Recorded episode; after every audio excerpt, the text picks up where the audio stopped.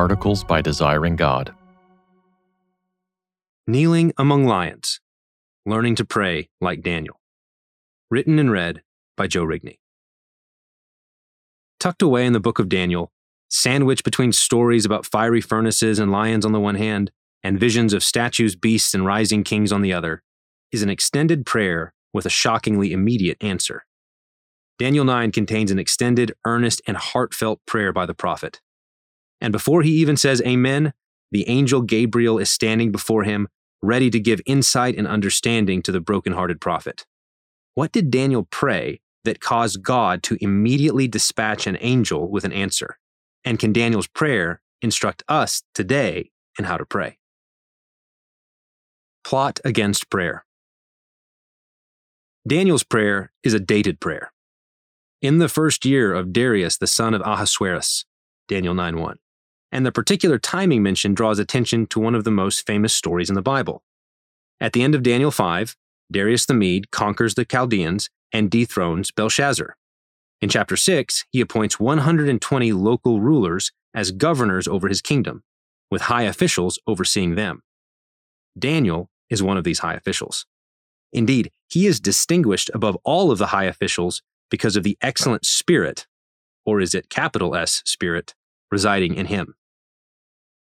Darius plans to elevate Daniel over all the other officials, provoking them to jealousy. They then plot to find fault with Daniel in hopes of bringing him down. After examining his life, they conclude We shall not find any ground for complaint against this Daniel unless we find it in connection with the law of his God. Soon enough, they do find a ground for complaint against Daniel his habits of prayer. Daniel's custom is to pray three times per day with an open window facing Jerusalem. The jealous officials manipulate Darius into passing an irrevocable decree against praying to anyone except the king. And Daniel's defiance of this decree famously lands him in the lion's den. What is the relevance for the prayer of Daniel 9? It's likely that Daniel 9 is the sort of prayer that Daniel was praying with that famous window open. What's more, if we're attentive to the whole scriptures, we can better understand why Daniel was praying with a window open facing Jerusalem. Solomon, Jeremiah, and Daniel.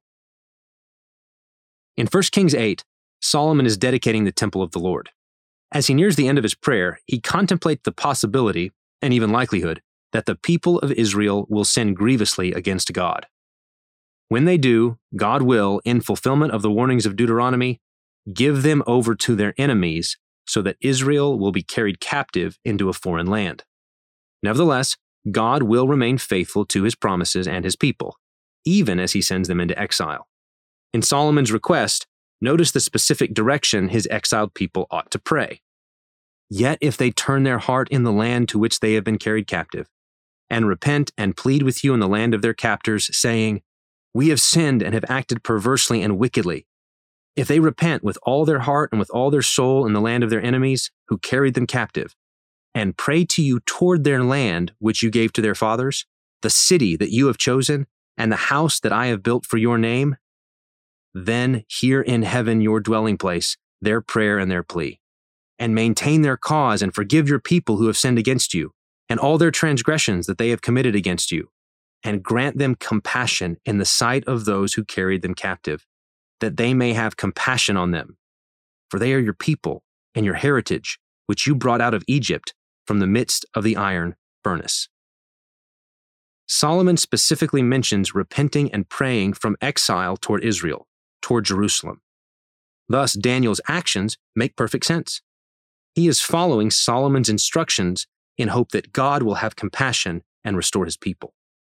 Beyond Solomon's dedication, the immediate cause of Daniel's prayer is Jeremiah's prophecy concerning the 70 weeks. Recorded in Jeremiah 25, the prophet rebukes Israel for her stubbornness and promises God's judgment through Nebuchadnezzar, king of Babylon, who will lay waste to Israel. Babylon will be triumphant for 70 years, after which God will bring judgment upon them for their own sins. Daniel has this prophecy in mind when he offers his own prayer of repentance. Lessons from Daniel's prayer. These particulars matter. Daniel offered this prayer at a specific moment in redemptive history, under the covenant that God made with Moses, during the time when Jerusalem was the center of the spiritual universe. Today, we are in a different redemptive era, under the new covenant, when the heavenly Jerusalem is the center of the universe. Nonetheless, there are truths that span the covenants. Despite our differences in time, redemptive era, location, and circumstances, Daniel's prayer was still written for our instruction that we might have hope. So, how does Daniel's prayer give us hope? Confess clearly. First, Daniel says amen to God's judgment. Daniel's prayer is fundamentally a prayer of confession and repentance. Again and again, Daniel acknowledges the sin of God's people. We have sinned. We have done wrong. We have acted wickedly. We have rebelled. We have turned aside from your commandments. We have not listened to your prophets. We have committed treachery. We have not obeyed your voice. Twenty times Daniel acknowledges that Israel has sinned. You will look in vain for any rationalizations in this prayer. Daniel is not asking God to excuse Israel's sin. He is asking God to forgive Israel's sin. And forgiveness begins with saying amen to God's judgment.